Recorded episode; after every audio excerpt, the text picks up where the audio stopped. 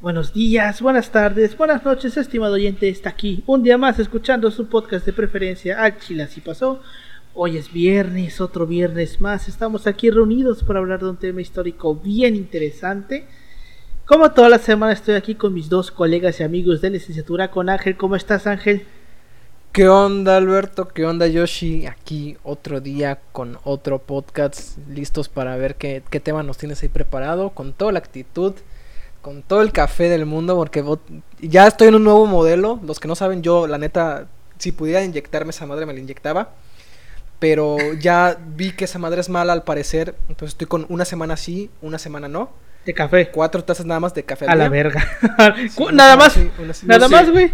Cuatro tazas al día, nada más, güey. Güey, yo no tenía límite con esas madres. yo, una. O sea, Paulino. Paulino se chingaba tres litros de café en clase. ¿No crees que no? No, güey. esperábamos menos. Un, un, unos 800 Paulino, de café. Todos, sabemos que te, te chingabas tres litros. Al día, al día un poquito más. Un poquito Sabíamos que le chingabas el café al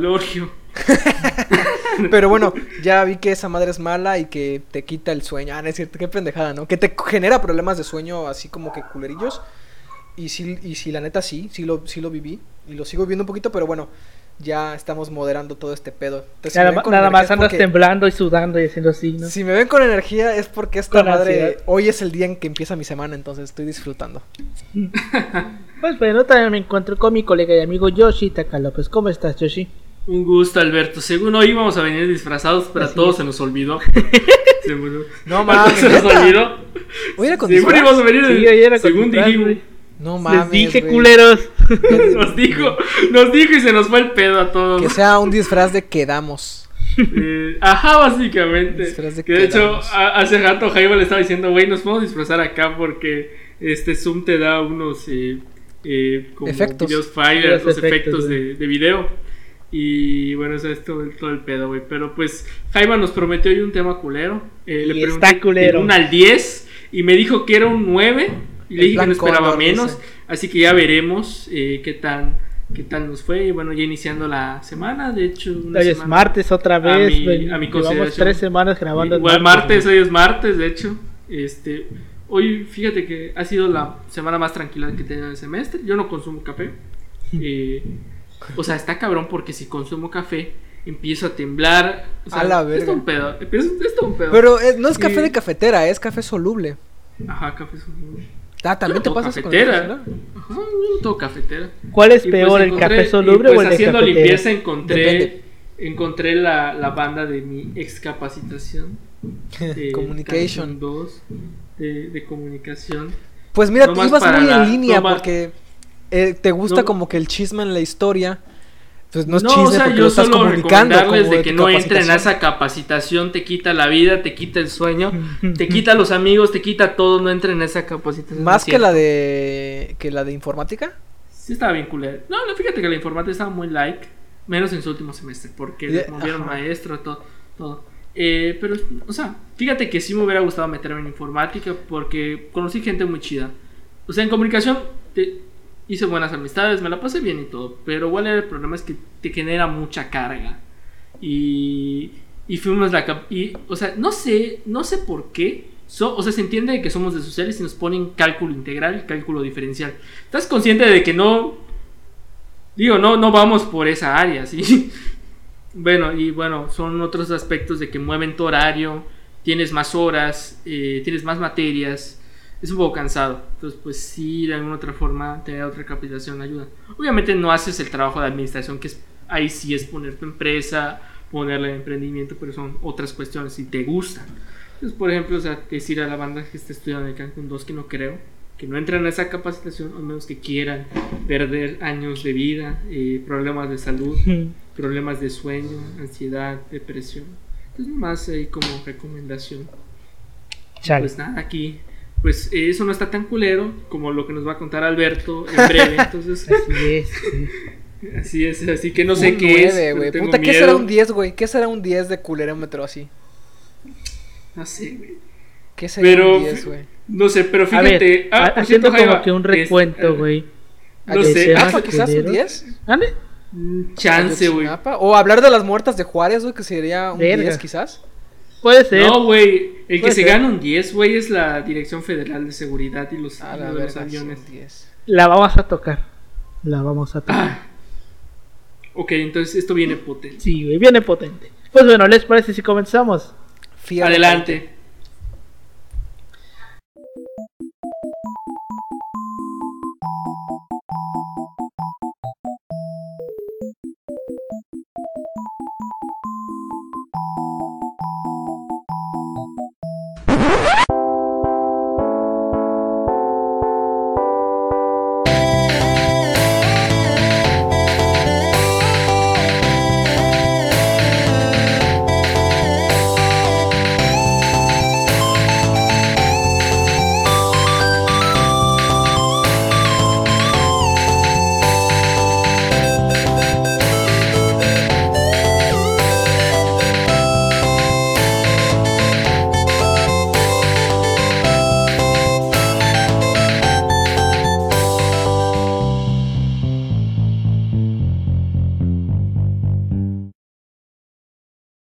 Bienvenidos al Chilas y Pasó, un podcast de historia mexicana y universal donde su servidor, Alberto González, le va a contar a Ángel Paulino Chan y a Yoshitaka López una historia chusca, bizarra, increíble o surreal acerca de algún personaje, proceso u hecho acontecido en la historia.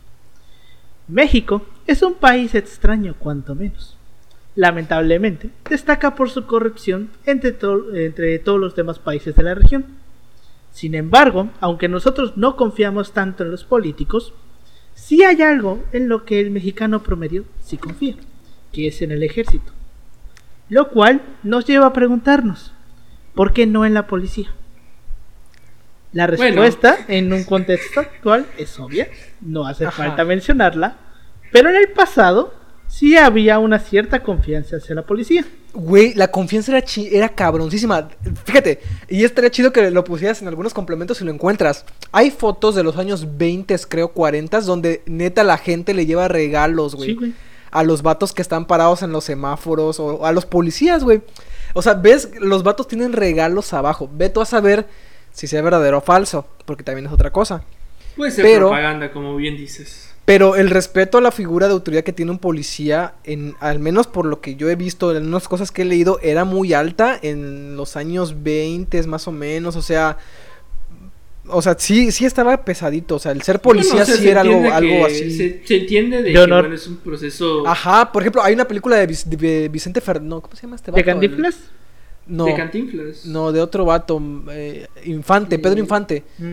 Pedro. De a toda máquina, creo, no sé cuáles son, pero hay unas donde eres No sé, yo- policía y te van más o menos mostrando cómo está todo el rollo en, ton- en torno a sus, a, a sus prácticas, vaya. Bueno, Entonces, se entiende que la institución todavía no había su... O sea, no está tan desprestigiada como la actual, o sea que...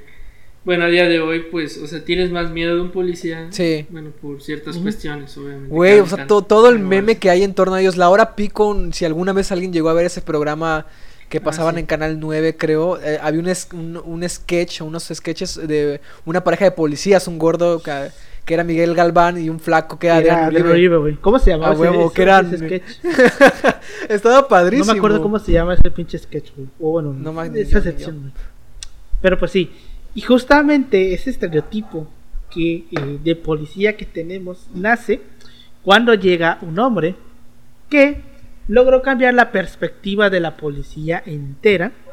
Y es que no es para menos. No es para menos.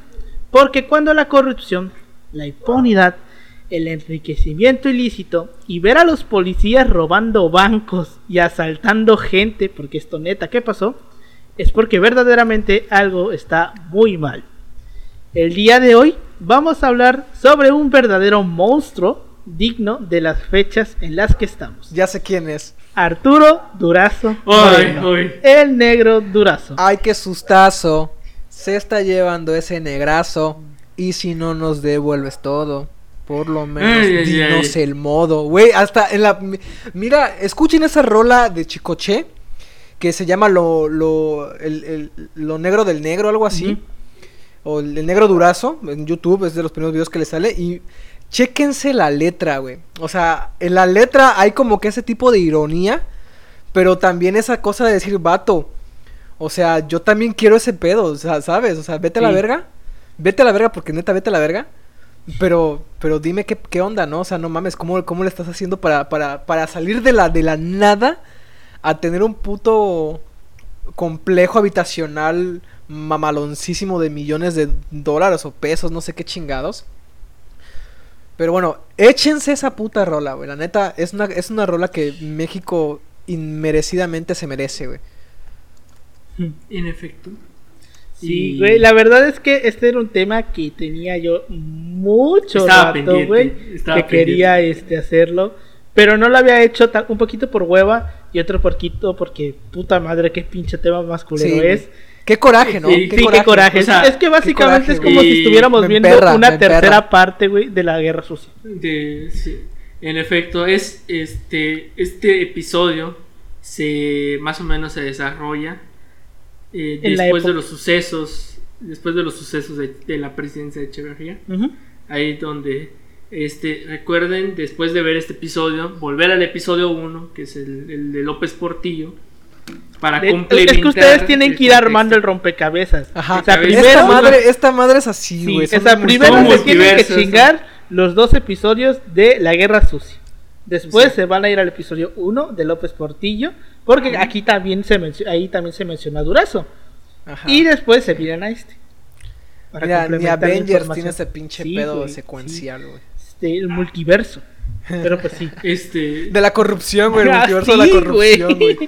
Oye, güey, estaría bueno por un nombre así de, de, series de episodios, güey. El multiverso de la corrupción, o no sé qué pedo. No sé, fi- no sé, güey. Yo últimamente estoy viendo este, en series que hablan acerca de, de asesinos seriales. O sea, está medio ¿La chido, pues, policía? porque. Ajá, ajá, porque te das cuenta de que hay casos donde la policía alteró evidencia, güey, y no quieren meter más el caso porque Caso Polet, construyó carreras políticas. El caso Polet, güey. Sí, verga. No mames, güey, qué Es- culero. Güey. también es otro temón. Pero bueno, vayamos No, empezando policía con este pedo. Me da, me da miedo caerme de la cama, morirme y luego digan que siempre sí estaba, estaba abajo de mi cama, güey. Entre el colchón y la Todo- y- todo morido, güey.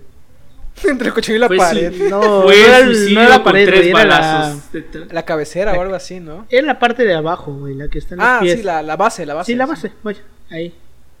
Pero pues sí, vayamos empezando este pedo. Arturo Durazo Moreno nació el 23 de abril de 1924 en Cumpas, Sonora, dentro de una, del seno de una familia humilde de escasos recursos, por lo que se vio obligado a emigrar a la Ciudad de México buscando una mejor calidad de vida. Durante su infancia y adolescencia vivió en la colonia Roma, lo cual creo que hoy la Roma ya no es una A ver, en, tiempos Eh, en los la que. Roma en es. tiempos en donde la, Pues- en donde no te vendían un pinche huevito así en dos millones Kinder. de pesos, güey. Y te decían, ah, es que es eh, Smart Living, ¿no? ¿Cómo se llama? No era Polanco. Sí, güey, había un pinche post así, Hijo pero bueno. su puta madre, sí. En tiempos en los que un cuartito de dos por dos, güey, no te valía dos millones de pesos, güey. Sí, en la- esos Eso tiempos de todavía la está Roma. creciendo. Sí, porque en estos tiempos la Roma, la Roma es periferia. En estos tiempos la Roma En es lo, de lo último de la ciudad. Todavía no es, no, todavía Ciudad de México no es el monstruo que conocemos. Hoy. En efecto. Pero bueno, justamente aquí, en la colonia Roma, ahí conoció a un joven carismático, bello, inteligente Bello, y que tenía un gran futuro. Eres un hijo de Nuestro puta. gran amigo y que Dios tenga en su santa gloria, José López Portillo. Ojalá el que vato se, debe estar güey. El vato se debe estar pudriendo. Muerte sobre infierno. muerte, güey. Espero Muerte. que cuando renazca, güey, sea así de que se está, está naciendo y ya se está yendo a la verga el bebé, güey.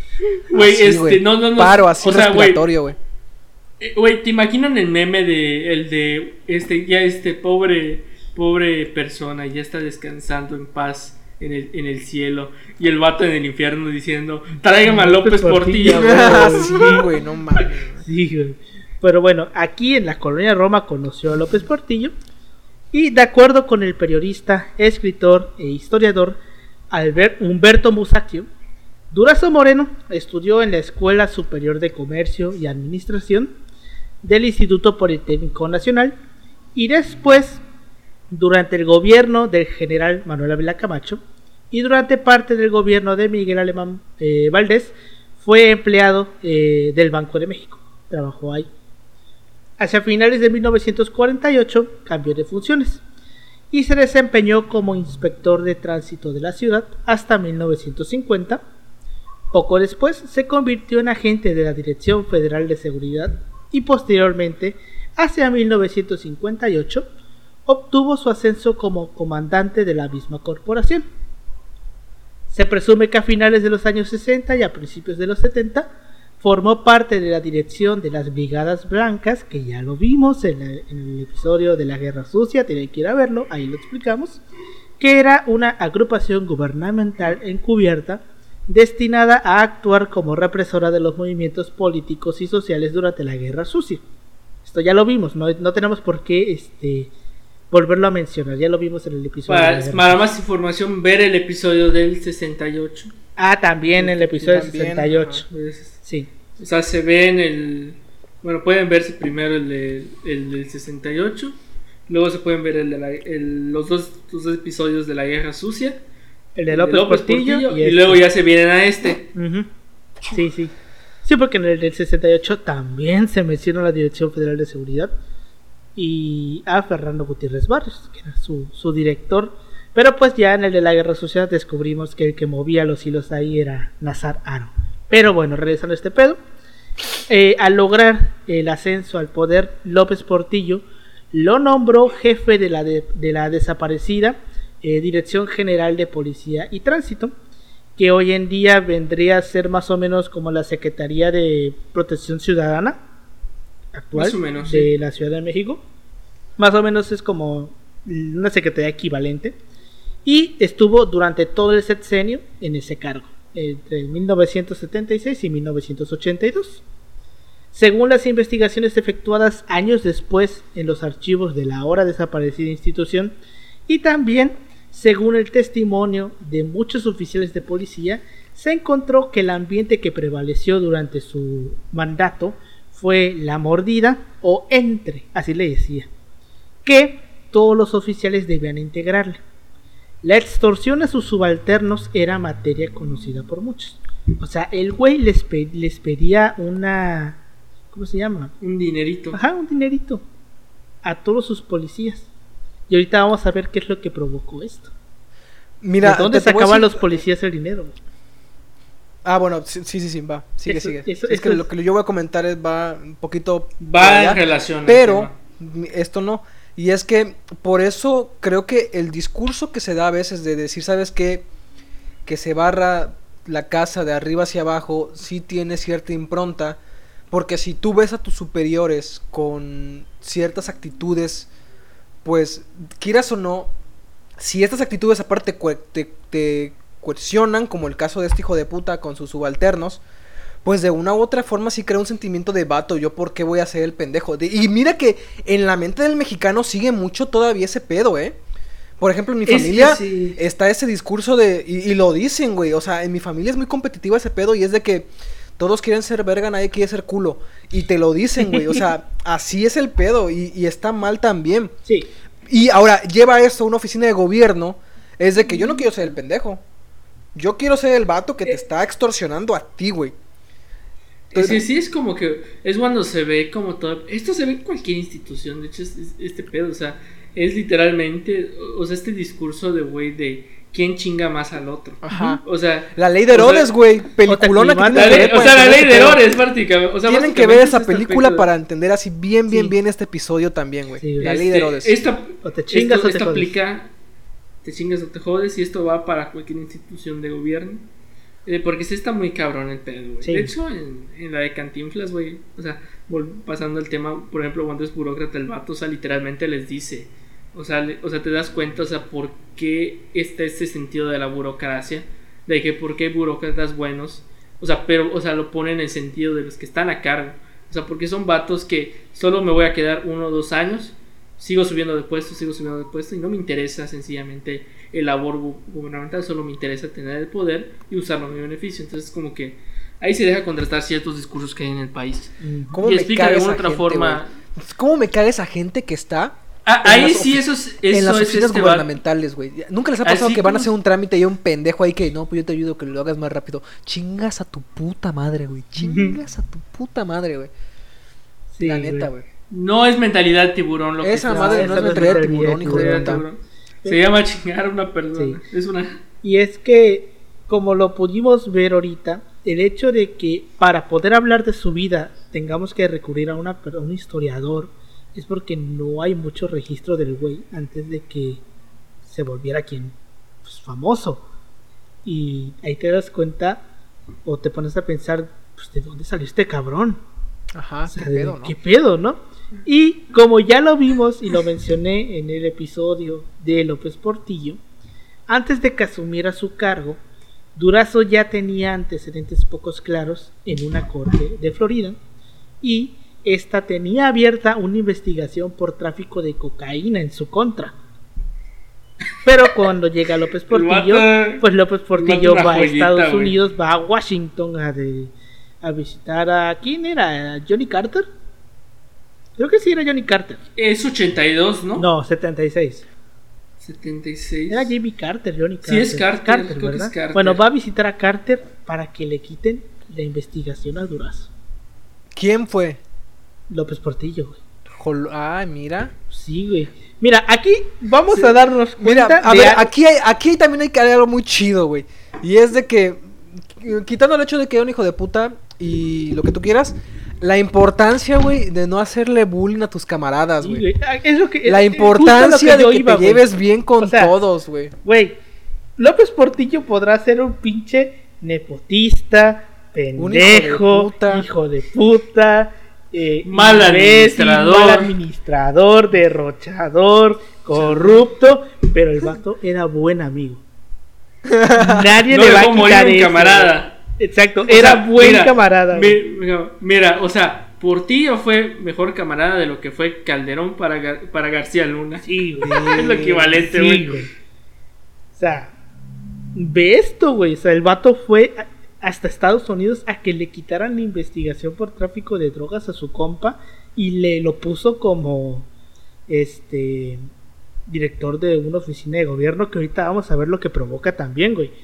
Este, pero bueno, Durazo en algún este, en alguna entrevista llegó a declarar, cito: "Soy un hombre de bien. Me gustan las fiestas como todo humano.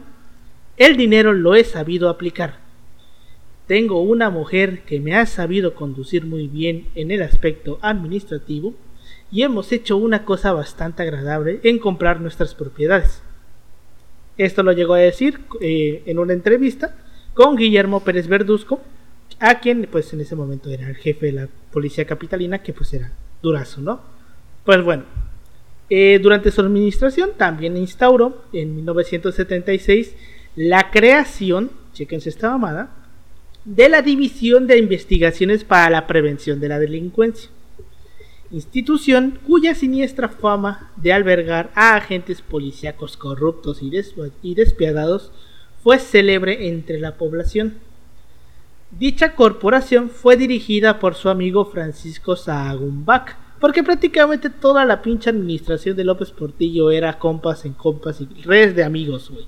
Nepotismo en su más. Bueno, esto no es nepotismo, más- es amiguismo. Porque recordamos que nepotismo es con Más familiares. o menos. Ah, bueno, sí tienes razón ahí. Es más que nada. eh, No le quita el pecado. Ahora sí, aquí vamos a empezar ya con lo cabrón.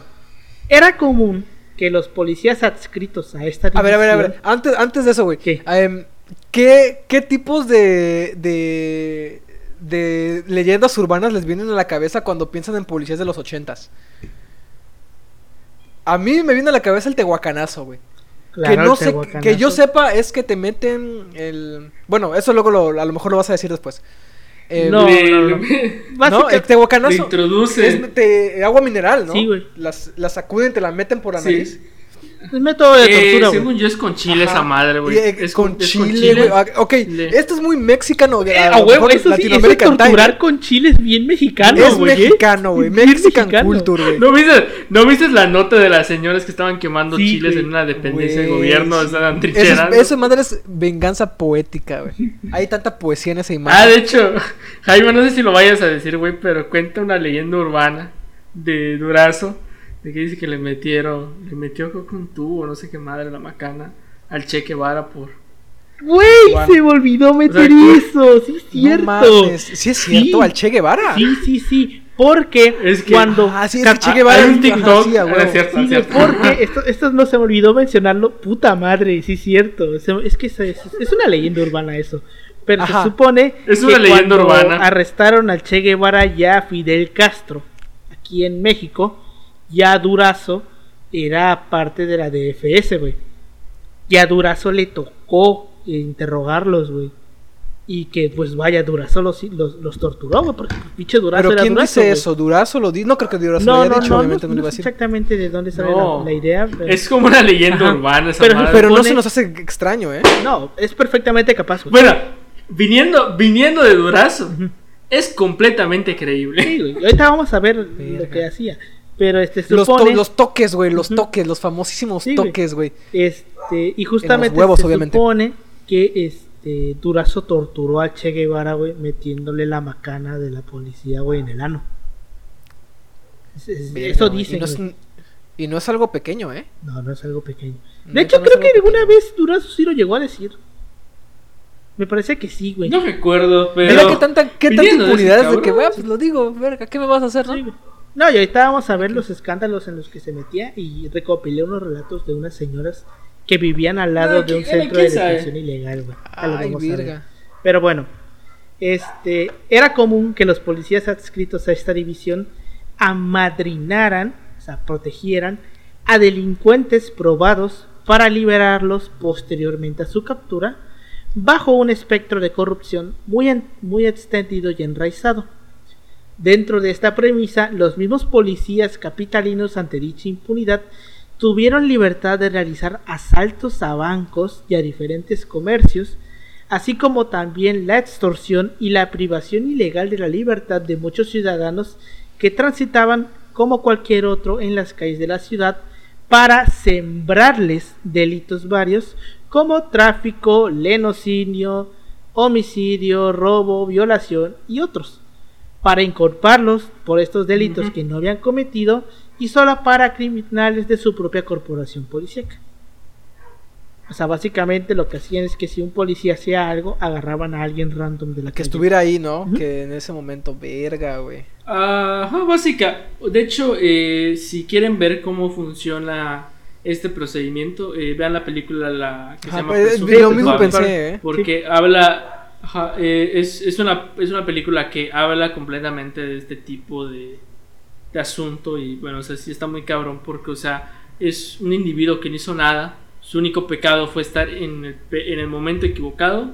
Sí, en el lugar bueno, equivocado. O sea, fue lo que pasó. Y, o sea, 10 años de prisión, eh, o sea, no es poca cosa. Estás hablando del güey este que sí. agarraron que, agarraron un día jugando Ajá. fútbol en Tijuana. No, era el DF, ¿no?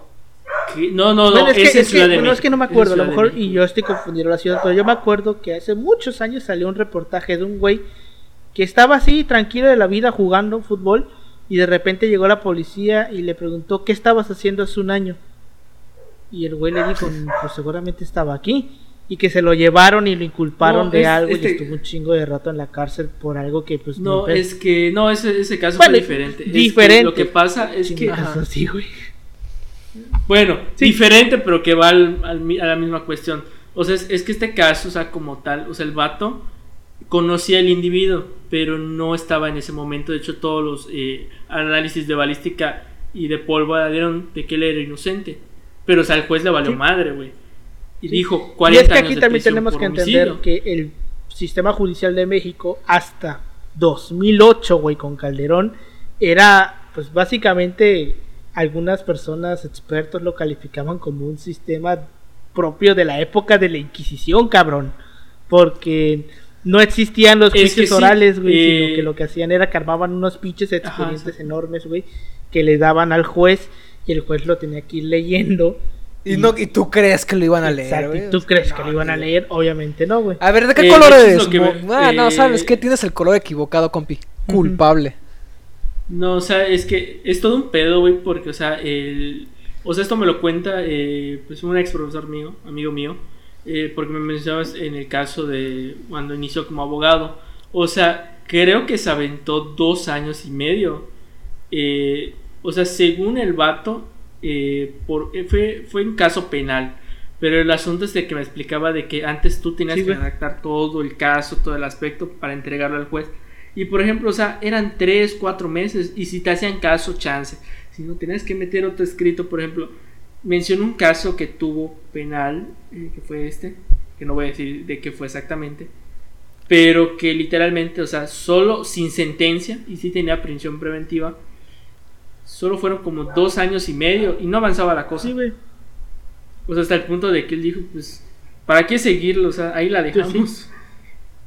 O sea, sí está tan cabrón este estaba el pedo del sistema. Pero de pues sí, justicia está de la verga. Y eh, continuando con este pedo, eh, la impunidad fue eh, uno de los rasgos notables de su desempeño como jefe policíaco. Otro aspecto muy importante era la tortura, ya que cualquier delincuente era remitido y no era considerado dentro de los cotos de poder, eh, pues esto, el delincuente en cuestión era sometido a interrogatorios bajos actos de tortura ya fuese para confesar sus delitos o bien para aceptar otros no cometidos. Mucha gente fue eh, inocente, fue víctima de sus métodos y también durante sus funciones fue creado el colegio de policía, que pues básicamente era una escuela donde enseñaban a los policías a hacer esto. Punto final. Eh, es básicamente, o sea, ¿cómo, ¿cómo lo podemos poner en perspectiva dando un ejemplo? Es como, digamos, la intención de hacer, de formar policías, digamos para el bien, pero la orientación final es que hagan todas estas pendejadas. O sea, ya formarlos para que sepan darles un Te- Tehuacanazo 1, al negro durazo. Chile en la nariz 2. Así es. Toques en los huevos uno. Dos. Ajá. A mí tengo, un- tengo un tío, Güey, tengo este un mi- tío abuelo, güey, que no es mamada, güey. Le tocó ese pedo. Eh, hubo un caso de, de un caso de robo, no, No sé de quién, en el pueblo en Veracruz, güey. Y el vato este lo agarraron allá. Y él dice, sí, o sea, la neta te agarran y pues a mí como lo que lo que lo culparon era algo serio, le dieron toques en los huevos, güey. Solo Verga. porque una tía que, te- que tenía él ahí en, en Gringolandia envió dinero para un abogado, fue que pudo salir, pero dice, esa madre yo pasó un tiempo más y yo me, me mandan a la chingada, o sea. Verga, güey. eh. Es que esto era era normal en estos días, en los días estos de- del negro durazo y sobre todo de la época de la guerra sucia, güey. Ya lo vimos en el episodio de la, de la guerra sucia, que pues cómo se las gastaban los de la DFS, güey. En efecto. Pero bueno, este, también lo que estaba yo mencionando era que Durazo Moreno fue nombrado por el presidente general de división, sin tomar en cuenta que previamente debió haber cursado una carrera militar para ello.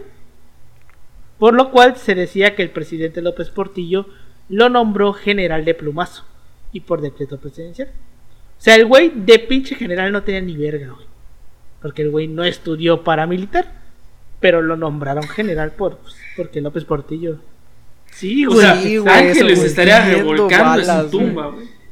Y justamente este, este nombramiento provocó que se ganara la antipatía de muchos militares. Entre ellos el secretario de la Defensa Nacional, el general Félix Galván López. Porque pues no mames, imagínate ser un general, general, güey, que te mataste cuántos años estudiando en la escuela naval, güey, levantándote a las 5 de la mañana a base de trompetazos, güey. Para que llegue un cabrón, güey, que nada más es amigo del presidente y lo suban a general, güey. Una pregunta. No. Cárdenas seguía vivo para ese Creo que, tiempo? la, creo que Cárdenas se murió en ¿Vas a el buscar? 70. Ah, bueno, si no... Creo. No sé. Podrías checarlo en Wikipedia. Si no se murió en el 70, se murió en el 80. Porque... Pero se murió en. Sí. Sí, se O muere, sea, güey. porque si hubiera sí. visto esa... Todos los porque si hubiera visto revolucionarios mueren. güey. Sí, sí, O sea, sí se muere. Pero bueno. Este, sus amistades cercanas le aplicaban el mote de El Moro de Cumpas, en referencia a un corrido mexicano muy famoso, y también el mote eh, de El Negro, por las características de su rostro. El sobrenombre. Porque racismo, güey. Exacto, güey. A ver, a ver. A ver, También hay que tener en cuenta, güey, que si tú te llevas bien con una persona, güey, decirle Ah, negro no es racista, güey, porque es un es, es esto. Ah, obviamente. digo, en, la, en la esfera donde estás, Ah, güey, sí, o sea, en esa, en esa esfera política, güey, de gente blanca, güey. Si ahorita hay mucha gente blanca en esos años, más todavía. Puta, imagínate. Ajá. Pero pues sí. Obvia, tú podías haber sido moreno claro, güey, y ya eras el negro, güey. Exacto. Eh, mira, uno eh, se puede considerar ya este negro, güey, cuando va al tianguis, güey, y el del tianguis no le dice gorito. Ah, sí, güey. ¿Qué? Entonces, este. Es, ahora sí llegamos. Eh, como esa, que- esa gente es la que, la que da la, la pauta, güey. Exacto, el, el punto de corte, güey. El punto de corte, güey. En efecto. Ujú, ¿Qué onda, Desde que güera? vas a los Ya tacos y no te dicen ahí güero por el Ahí estilo. fuiste, güey.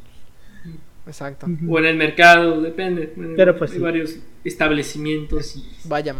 que tienen muy El buenos productos. sobrenombre de El Negro se puso Ah, eh, de moda entre los habitantes de la ciudad y el evidente abuso del poder se puso de manifiesto al implementarse operativos arbitra- arbitrarios, los cuales la- las más de las veces eran efectuados para favorecer a algún familiar o a algún conocido cercano. El primer caso eh, de escándalo que tuvo eh, el negro Durazo explotó eh, cuando este Durazo le tocó investigar el secuestro frustrado de la hermana de López Portillo, Margarita López Portillo, que era la titular de este de la dirección de radio, televisión y, cine- y cinematografía. Lo que Ah, la que mandó Sí, la, fue exacto. la que mandó la chingada todo. que durante el Margarato cine pues, se quema la cineteca. Dato no menos importante. Pero bueno, entonces este intento de secuestro desemboca en la intensificación de la campaña anti la guerrilla. Esto pasó en el 77. Recordemos que la ley de amnistía se aprueba hasta el 78. Y aún así, lo vamos a ver ahorita, en el aunque ya estaba la ley de amnistía, esto no significó que las guerrillas desaparecieran. Simplemente lo, lo que hizo fue que se volvieran, bajaran su número de integrantes, se volvieran un poquito menos este Más clandestinas. ajá, más clandestinas, pero Bueno, esto todo- no todo hizo el pedo que hizo la pero pero todo el pedo que hizo la dirección federal igual tuvo que ver ahí. Pero, o sea, el punto que quiero llegar es que la ley de amnistía no hizo que se dejaran de ver este tipo de cosas como secuestros de políticos bueno, eso o algo sí. así. Simplemente lo que pasó es que ya las guerrillas no eran las mismas guerrillas de la época de Echeverría, que pues sí te metían putazos como lo vimos aquella vez en el episodio de la Guerra Sucia, cuando O sea, no eran secuestraron los al gobernador de Guerrero, güey. Cuatro meses lo No, tuvieron el secuestrado. candidato, ¿no? Ah, era El candidato. Cuando mataron a Garzazada. Cuando mataron a Garza Sada, güey. O sea, ya no eran ese tipo de cosas, pero aún así las guerrillas seguían ahí.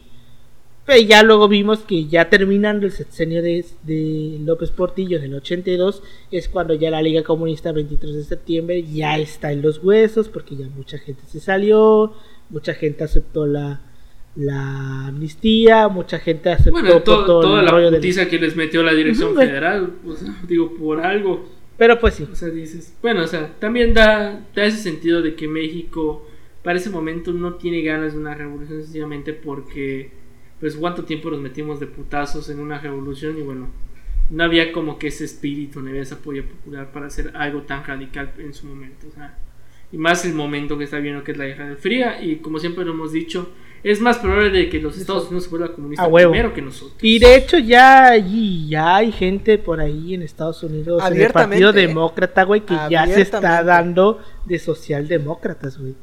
De hecho, la más fuerte es una morra de ascendencia puertorri- puertorriqueña. Cortés, creo se llama Eh, ay, ¿sí ¿Cómo se llama? ¿Cosio Cortés? Cosio- Ocasio Cortés. Ocas- Ocasio Cortés. Esa morra, güey. Ténganla en la vista, ¿eh? Yo nada más digo. Yo nada más digo. Pero bueno. Este, Eh. por todo el rollo de la que significó la investigación del, del intento de secuestro, se ganó una popularidad inmensa al punto en el que recibió el micrófono de oro otorgado por la Asociación Nacional de Locutores. Vete a saber por qué chingados, güey. Pero le dieron un micrófono de oro y fue nombrado miembro superior de la Legión de Honor y doctor honoris causa por el Tribunal Superior de Justicia del Distrito Federal sin ser abogado. Chingate esa, güey. No mames, güey. Qué puta No, vergüenza, güey. Güey, o sea, se ve ahí. Lo que le pesaba por ti. Exacto, güey. lo- la- las hectáreas de verga que le valía por ti, güey. Pero bueno. Otro punto muy importante que pasó durante los seis años de Durazo sucedió en el año de 1978, cuando el político de Nayarit, Gilberto Flores Muñoz, que había sido secretario de Agricultura durante el gobierno de Adolfo Ruiz Cortines, gobernador de Nayarit, y presidente en ese entonces de la Comisión Nacional de la Industria Azucarera, y su esposa, la escritora Asunción Izquierdo, fueron asesinados a machetazos, güey, A la verga. en su residencia de Lomas de Chapultepec. Las investigaciones comenzaron y la presión sobre la policía capitalina era enorme. Las versiones preliminares suponían que el doble homicidio se debió probablemente a un robo en complicidad, pero no había pruebas suficientes. Se buscaba inculpar a alguno de los empleados del matrimonio, que pues asesinado, en busca de resguardar a la clase política influyente, sin embargo, al final, a partir de las averiguaciones efe- efectuadas por, el- por quien en aquel entonces era el jefe de la policía judicial, Jesús Millazagua Álvarez, que era amigo y colaborador de Durazo, y sobre todo por la confesión del nieto de las víctimas, Gilberto Flores Alavés, el caso se cerró. Pero, o sea, se cerró de que el vato, este el nieto, aceptó que los mató. Así de huevos. Dijo, yo lo. Obviamente. Entonces él este ac- acepta que lo mató. eh, pero la exhibición ante los medios por parte de Durazo y sus colaboradores del asesino confeso quedó en la memoria de muchos como un síntoma de una práctica común en él. O sea, de que se estaba haciendo terriblemente pendejo. Gilberto Flores a la O vez. sea, obviamente decían de que Sí, misma güey. mierda. decían. Entonces este vato, Gilberto Flores a la vez, fue confinado al reclusorio Oriente, pero en 1989 la Suprema Corte le otorgó su libertad y declaró que había sido víctima de una conjura en la que participaron jefes pol- policíacos. Cosa que nadie duda. Efectivamente. De igual modo, los actos de corrupción de la dirección de esta que di- dirigía Durazo se incrementaron de tal modo que en la corporación la situación laboral para todos los policías en servicio era bastante deplorable, contrastando con la imagen de modernidad que proyectaba al aparentar entregar una corporación limpia. Algunos ejemplos de ello fueron los descuentos de sueldos sin razón o motivo aparente, con los que resultaban afectados los fondos para aquellos elementos caídos en cumplimiento del deber. Así, Se llama aportación voluntaria. así como la asignación de retenciones de los mismos elementos que aparentemente debían ir a los fondos de pensión para cuando estos se retirasen, los cuales generalmente iban a parar a cuentas bancarias creadas para este propósito, bajo una red de varios prestanombres, o también con las compras de equipo para la corporación que luego se cancelaban y, y reducían las órdenes y este mismo dinero se embolsaba la diferencia. Corrupción en todo el- toda la expresión de la palabra. Me clavo el varo. Sí, güey, me Clavo el varo, exacto. Ah, y también, esto es algo que se sigue dando hasta el día de hoy, no nos hagamos pendejos. El hecho de que no, no daban de, no daban de baja, güey, a los policías despedidos. Lo cual hacía Ah, que él no mismo, güey, cobraba güey. los salarios. Eso es no tener puta madre. Eso se sigue güey. haciendo hasta el día de hoy. En muchas Ah, dependencias. Los De aviadores. hecho, o sea, y no es una práctica, y no es una práctica únicamente en México. Es, es en lo que hoy conocemos como los aviadores, güey. La gente que está en nómina pero no trabaja. Pero bueno. Asimismo, los elementos tenían que cumplir una especie de cuota quincenal que les exigía regularmente Durazo. Y para poder obtener este mundo, este monto, los agentes abusaban de su autoridad y extorsion- extorsionaban a la ciudadanía. Aquí también viene otro punto bien culero, es que se autorizaban solamente 20 litros de gasolina diarios a cada elemento con vehículo asignado. El resto del tanque y las reparaciones corre- correspondientes se tenían que financiar con dinero provenien- proveniente de extorsión. También, Por decreto, los siete depósitos de tránsito debían estar llenos a máxima capacidad y la brigada de grúas debía llevar 1.200 vehículos diarios a estos mismos. Y así se infraccionaba o se mordía sin dar parte ni reporte a la tesorería del Distrito Federal. O sea, los güeyes se llevaban carros al corralón, güey. Pero como por ley tenía que estar a máxima capacidad, no tenían que reportar ese dinero a la tesorería. Y se lo chingaban ellos. Verga. Está- No se me hace extraño, güey. La neta. está muy cabrón, Creo que el, quien No esté escuchando extraño. este pedo dirá, ah, no mames, no lo sabía, pero no se me hace extraño. La neta, güey. Y te voy a decir algo. eh, prácticas así se siguen dando. Sí, o sea, y no se nos hace extraño tampoco. Sí, güey, por supuesto. Porque- que siguen dando. En algún momento yo les comenté que una, una compañera que yo tenía en mi otra universidad era hija de un policía. Y cuando hablaban mal de los policías, ella al chile pues se chiveaba un poco porque decía, o sea, a mi jefe le piden... Es como cuando eres político y, y entras a una clase, entras a una licenciatura y hablas más de los. Bueno, pero ahí, ahí tú la neta está totalmente justificado porque tú eres parte de ese engranaje, ¿no? Pero en caso de los policías es un poquito diferente porque pues tú no eres, no es que tú seas parte del engranaje, es que te meten a ti en ese sistema. Porque te digo, ella se chiveaba y decía, a mi jefe le piden quincenal tanto varo. O sea, por, por la moto, por una moto te piden tanto varo. Por un, para darte una camioneta te, da- te piden tanto varo. Para darte un arma te piden una cierta cantidad de varo. Para las balas también. O sea, nada es, nada es Ah, de hecho, que ahí. es todo un ca esto De hecho, o sea, to- fue todo un cagadero en, en Cancún porque, o sea, se vio, porque, o sea, eh, con todo, bueno, con el cambio de administración y todo el pedo. O sea, estuvo bien cabrón porque te das cuenta de que ni los policías tenían dinero para tener Ajá, o sea- antibalas ni nada. O sea, te das cuenta de cómo el crimen aquí en la ciudad aumentamente se debe a ciertas condiciones. Sí, y, tú, y tú lo se- entiendes, güey. Lo en- Tú como policía vas a... A ver, ¿por qué soy policía? Porque es lo que había. Sí, güey. Ahora, tú como en tu trabajo vas a arriesgar tu vida por... ¿Cuánto les pagan a esos vatos al mes? Como seis mil varos. De, bueno, depende, ¿no? Depende de qué del tipo de lugar. policía. Depende. Depende. Ajá, bueno, Y tu o sea, brazo. pon tu según el sueldo entre tránsito, güey. 12,000 Tránsito, policía federal, güey.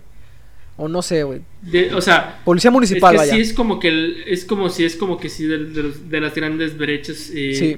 económicamente hablando si lo vemos desde un punto de vista de a qué corporación como tal eh, pertenece si eres federal obviamente el sueldo aumenta bastante más ¿Se acuerdan de la película del de infierno donde, donde el, Ah, Ben- el. Benny le, le dice a, a uno de los... Creo que era, era el Benny, no me acuerdo quién, a quién le... A un policía le dicen, me, me, me vendiste por... por ¿Cuántos? cinco mil Por cinco mil varos, güey.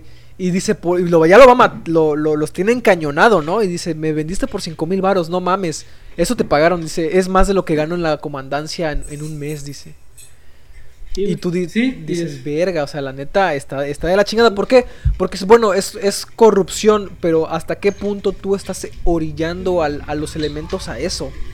O sea, estás totalmente precarizando. Bueno, o sea, se ve eh, este aspecto de la estructura, o sea, obviamente de, de, bueno, o sea, o sea, o sea, por eso en teoría, bueno, o sea, el discurso que se pretende dar es, este, bueno, bajar, como dicen las escaleras, de arriba Sí. para abajo para que no se vean estas prácticas. Y pagarles bien también, porque pues de una u otra forma tú dices, oye, eh, menos en un lugar como México donde ellos no van a arriesgar su vida, pues, o sea, tú dices, ¿por qué tendrían que hacerlo? O sea, la neta, con lo que te pagan vas y chingas a tu madre, o sea, yo, yo si puedo me voy, te dejo ahí, es más, yo le digo, está por allá. O sea, la... O sea, la- pues estas deficiencias de, de la estructura, o sea, al fin y al cabo, o sea, tienes que poner eh, muchas cosas en tienes que matizar. Ajá, exacto, tienes que matizar, o sea, no decir nada más, oye, es que son corruptos a la verga, es que, bueno, sí son corruptos, Ahí pero to- ¿cuánto le están o sea, es pagando? Básicamente, cómo los extorsionan también a ellos. O sea, porque la extorsión no es nada más de la, de la corporación, es la extorsión del crimen organizado. O sea, y te pones ahí entre dos fuegos. Sí, güey. Recordemos que el infierno, o sea, son tres películas o son cuatro. Eh, la ley de Bueno, Herodes, sí, el infierno. bueno, y la el dictadura infierno, perfecta. Un mundo y. La, la dictadura. Ah, la sí, dictadura son cuatro, güey. Es la ley de Herodes, que está basada en la época más o menos de alemán. De, Ajá. de alemán. Este, el infierno, que es una sátira de todo el Es del pedo de sexenio de narco. Calderón. que está basado en todo el rayo del narco. Ese de un mundo feliz que es de la pobreza. Y la dictadura perfecta que pues es ya de tiempos de Peña Nieto. El del mundo feliz es creo que de la época de Fox o más o menos Cedillo, no sé, pero creo que es por ahí de Fox. Porque había, hubo un, em, un político que dijo es que en México no hay pobreza. Entonces a partir de ahí sacan lo de esta película, güey. Tiempos de Salinas hace de Gortari. película. Ajá, de Gortari. Es que, Gortari. no, es que, es que no solamente dijo eso de que en México no hay pobreza. Dijo, en México la pobreza es un mito. Ah, la verga. O sea, Eso lo dijo, eso es- lo dijo, no me acuerdo si fue el secretario de Hacienda o el de, de Ajá, Desarrollo fue un secretario de. Hacienda. Fue un El secretario de Hacienda, sí. entonces fue, si es secretario de secretario de Hacienda en tiempos de Salinas de Gortari, es Pedro Aspe. Ajá. Pero bueno. Y este vato, el- la, la temática de la película es de que cuando dicen eso, lo que pasa después, a los poquitos meses y luego años, es que se implementa una política donde a los pobres los mandan a guetos. Sí. Y se empiezan a crear zonas de pobreza vigiladas y bardeadas. Entonces los pobres no pueden salir de ahí.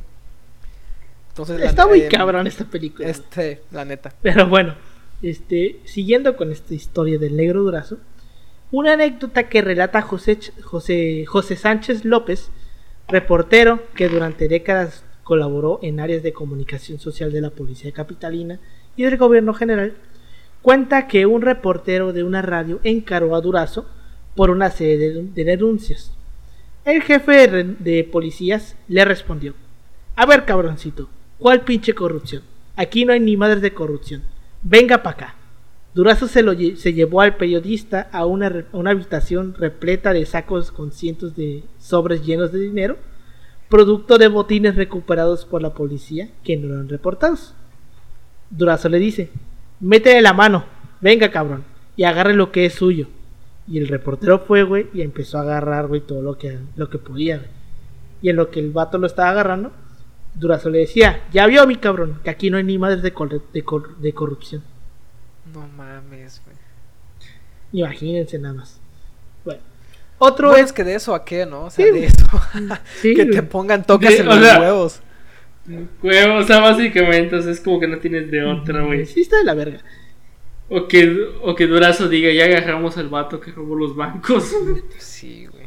Otro hecho que posteriormente se relacionó con el desempeño de Durazo al frente de la policía capitalina fue el de la aparición de 12 cadáveres el 14 de enero de 1981 en la lumbrera 8 del emisor central del drenaje profundo ubicado en San José Acoculco, mon- municipio de Atotonilco de Tula, en el estado de Hidalgo, perteneciente presuntamente a varios hombres de origen colombiano. Los, los cuerpos presentaban signos de tortura extrema, mutilaciones e incluso algunos de ellos habían sido decapitados. A la madre. Las averiguaciones posteriores apuntaban a que Durazo Moreno, jefe de la policía de la Ciudad de México, había sido el responsable intelectual y su colaborador, Francisco Sahagón Vaca, había sido el autor material en complicidad con algunos de sus subalternos.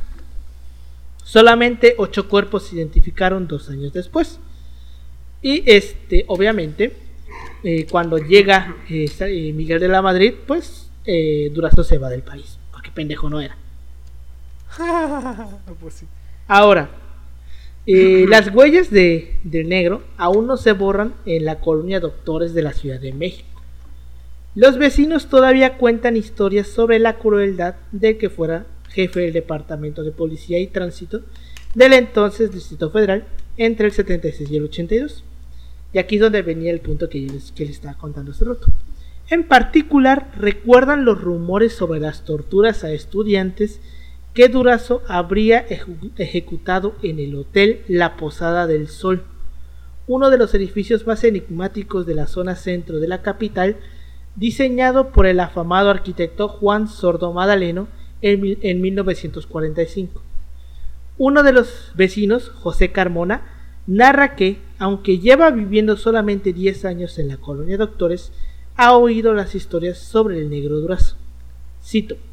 Dicen que encerraban a los estudiantes en la parte de atrás de la Posada del Sol para que no se escucharan los gritos por la anchura de las paredes. Relata que se realizaban ritos extraños en las capillas que están dentro de la posada, donde se pueden encontrar símbolos, similares a los de las ceremonias masónicas y pinturas de la lucha de la independencia de México. Un lavacoches de más de 60 años dice no saber nada de la posada, pero recuerda eh, haber conocido a Durazo. Lo afirma con seguridad mientras camina a toda prisa a la estación del metro Niños Héroes. Recuerda que el negro no tenía un dedo porque se lo voló de un balazo. Pero tú sabes cómo te volas un dedo de un balazo. También se daba el lujo de bromear con él. Yo le decía jugando, pinche negro asesino. Imagínate, güey. Por su parte, sí. o sea, mira, mira. comparado con lo que nos decimos nosotros, comparado a lo que nosotros nos decimos, güey. O sea, está leve. Por su parte, el comerciante Hugo Martínez, quien vive desde hace 29 años en la zona, cuenta que él ingresó hace unos años al edificio y dice que en los años 90 fue oficina de la policía. Y es que alrededor del negro corrían un sinfín de acusaciones de violencia policíaca y homicidio. En un recuento de su vida, publicado por el Universal el 6 de agosto del año 2000, se narra que estuvo en prisión por extorsión a finales de los 80 y a principios de los 90, donde se le diagnosticó personalidad narcisista, impulsiva, desconfiada y agresiva. Wow, ¿no? Básicamente pudo ser un asesino serial. Bueno, no es como que no lo fuera en su momento. Bueno, no, no serial, pero es, que los, es que te iba a decir, recuerda que los asesinos seriales lo matan por un tipo, matan por un tipo de satisfacción, pero casi este cabrón tienen un tipo de trauma. Entonces, pues, vaya. Pero las razones eran diferentes. Ahora aquí, aquí es donde viene lo mierda, lo culero y prepárense. Este, en uno de los cuartos de las vecindades, una señora de 62 años, María Manchita, dice haber vivido siempre en ese lugar. Su hogar colinda con uno de los patios del Hotel La Posada del Sol. Solamente lo separa una barda construida hace apenas 10 años. Y precisamente la pusieron porque se saltaban a ver. Recuerda que ella y su familia podían ver desde su casa hacia las habitaciones y patios de la posada. Gracias a la poca distancia entre ambas construcciones, solían ir a buscar granadas a los árboles, granadas de frutas, no granadas de y espiar lo que pasaba en las noches dentro de ese edificio abandonado. Y lo que vieron, dice, fueron las torturas de la policía del Distrito Federal a estudiantes en los años 70. En particular, recuerdo una noche en la que los uniformados trajeron a tres estudiantes. Dos de ellos quedaron muy mal. Fueron a dar al psiquiátrico y a otro dicen que lo llevaron al campo militar. Eso dice esta María Conchita. Bueno, ahí no se pone a ver, bueno, ¿cómo sabes, no? Que terminaron así. Buena pregunta. Explica que conocieron a los muchachos. ¿Y? Bueno, a lo mejor pudo haber escuchado que le iban Bueno, ella dice, aquí está mencionando que ellas conocieron a los muchachos, güey. Y que eran jóvenes. Los vimos, eran de 17 años narra que durante esas noches de tortura, cito, sacaban a los chavos y les ponían unas cosas como, como pasamontañas, pero con pico en la parte de arriba. No sé, creo que hacían ritos satánicos. Y creo que ustedes no están ubicando el tipo de gorro. Pero por si no les suena, recuerden cómo son los gorros del Ku Klux Klan. Ajá. Sí. Ojo, güey. Sí un gorro del Ku Klux Klan les ponía, según la señora. O sea, no exactamente de Ku Klux Klan porque no dice Parecía, color ni nada, ¿no? Bueno, no, pero... Pues, Ella dice un pasamontañas, un pasamontañas pero con pico, ¿no? Verga. Es... Bueno, por lo general, bueno, o sea, no solo se lo podemos atribuir ah, bueno, a Ku Klux Klan, sino, o sea, es un elemento que puede aparecer, digamos, en otras sectas. Que de hecho. Eh, no tiene significados positivos, ¿eh? O sea, no, es como, no, hay, no hay significado positivo. No, de hecho, es lo que. Es a lo que esa, no van a vibrar. es a lo que voy. A eh, huevo, a huevo. este. Si pueden, entran a Netflix y hay un documental que dice En la mente del asesino, de la mente del criminal. Y hay un capítulo específicamente que habla de los cultos. Y hablan cómo operan esas mamadas, güey. O sea, literalmente hay un culto, güey. Eh, Hay un que son los davidianos, una mamada así se llaman. De que es. Bueno, este cabrón lo que hacía es que en un complejo. eh, o sea, literalmente. eh, todos sus fieles eh, les decía: Tú no puedes fornicar con tu pareja. Y este cabrón les quitaba a sus esposas. Y literalmente todos los niños que habían Sí. de él. Era de él con todas sus esposas. Y estuvo tan cabrón el pedo, güey. De que estuvo, creo que tuvo de rehén a los niños como seis meses, algo así. O sea, al final todo se descontroló y fue por una pinche violencia. Pero, o sea, es que cuando hablan literalmente de la persona, o sea, ves que es una persona eh, Ay, tipo de güey. coach. O sea, Ojo a Carlos de- Muñoz, de esta ojo. persona que te Ojo jala, aquí, eh. La neta, hay una ley que. No Ya- tanto, bueno, o sea, vaya, el caso ya de con, Carlos con Muñoz, el pero, o sea, estereotipo, De esa estereotipo, personita. Tipo, pero de con ese el ser estereotipo. así despreciable llamado coach. No todos los coaches, o sea, los. Vaya, ustedes entienden. La, la, la Hay- gente sabe a qué me, re- niveles, qué me refiero hay con de los niveles a coaches, así, niveles. que son personitas mierda. De ese tipo de coaches mierdosos. Esos de que el pobre es pobre porque quiere y mira, ven aquí, yo te voy a decir cómo ganar un millón de varos en dos meses. Los que literalmente, o sea, muestran de que tienen varo porque sencillamente si te sacas a poner Güey, esos vatos 10,000 de cómo se llaman esos Y, lugares de Por ejemplo, entre... que te dicen, "No, pues te, que te invita a alguien." Y luego resulta que ¿Estafas vato- piramidales? No, no, no, no. Ah, no. ya. No, güey, son de estafas, coaches sí. igual, pero se llama coach coercitivo. El coaching coercitivo. son de coaching. verga, güey. Mira, o sea, te, te, te, te voy a contar, te voy a contar esto. Eh, ten- tenía un compa de la prepa que entró a esta mamada, güey. Pero estuvo tan cabrón el pedo que te das cuenta de que inicias, por ejemplo, con...